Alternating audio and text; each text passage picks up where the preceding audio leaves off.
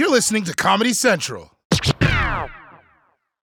Bakari Sellers, welcome to the Daily Social Distancing Show. Well, thank you for having me. It's an awesome opportunity. I like how your beard has come in. It's a it's a very majestic, professorial. You've, you've got like a like the full Corona beard going on. This is Denzel-ish. That's what I like to call it. um, let's let's jump straight into talking about your book, which unfortunately feels more timely than ever. You've written a story that is a memoir of your life but in many ways, it feels like it's also the story of America as well. My Vanishing Country. Tell, tell me what the title of the book me- means and if you really feel that way about America. Well, sure. I mean, uh, my life has been bookended by tragedy. I, I say that with a heavy heart. Um, from the Orangeburg Massacre and my father being shot in 1968 to the Charleston Massacre. Um, and throughout the book, we, we talk about different um, uh, different traumas and different heartaches and different systems of oppression that people of color have to live through, that I have lived through. And so now with coronavirus and it, it ripping the band aid off the healthcare disparities we have, I'm able to parallel that with growing up in a community where we don't have clean water, where we don't have a hospital, where we live in a food desert.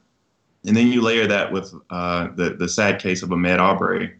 Um, and you just talk about the, the perpetual trauma that people of color, particularly black men, have to live through.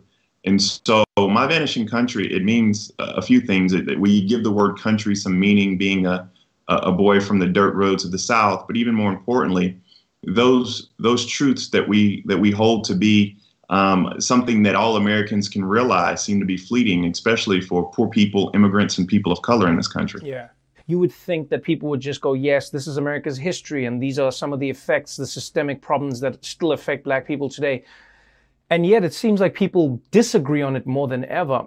If somebody is saying to you in good faith, really, hey, Bakari, I don't understand why black people seem to think things are bad in America when they've gotten so much better, how do you respond to that person if indeed genuinely they don't see it and they're trying to see it? Well, this is a first of all, this is probably the most difficult conversation that this country has to have. It's a conversation of race, and and take for example the Ahmaud Arbery case.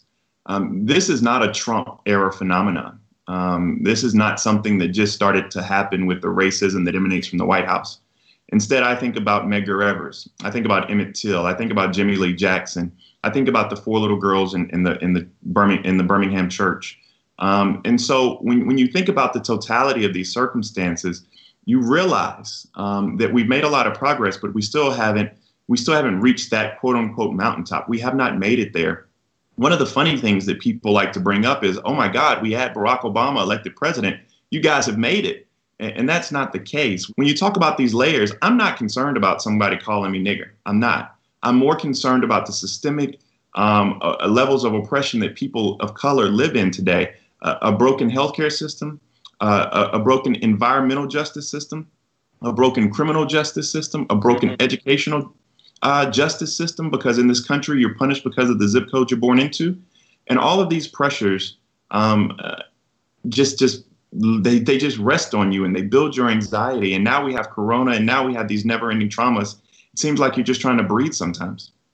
What, what do you think it says about America that so many people used the video of Ahmaud Arbery um, in that empty house, the house that was being constructed, as a justification for his death, or his killing, rather, I should say. Ahmaud Arbery did something that people do all the time. Hell, me and my wife do it. He he walked into an empty home. He he was looking around an empty home.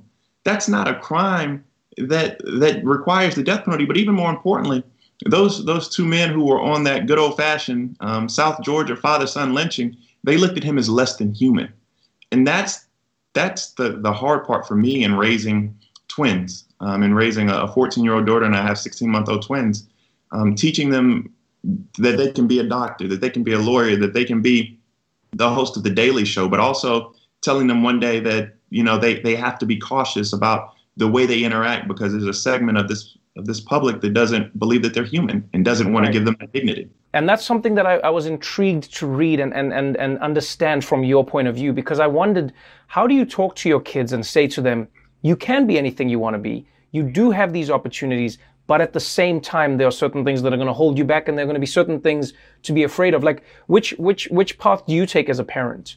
Do you, you know, do you say to your kids, hey, if you see the police, try and be as calm as possible, try not to engage, try not like, which talk do you have with them? Because some people go like, you know your rights, you fight for your rights. Others say like, hey man, now's not the time. Now's not the time to fight about your rights. Which which attitude have you taken as a parent? I mean, I, I, I come from, and one of the one of the themes that I talk about in the book is I'm a child of the civil rights movement. My father was a member of SNCC. Um, he was shot February 8th, 1968, by law enforcement protesting in the Orangeburg massacre, and so my father always taught us growing up, I think having to do with his interactions with law enforcement, that you should always, uh, you know, you never, you never stop in a dark area. You always drive to the next exit. You always go to a well-lit area. We'll, we'll fight those, those battles in court.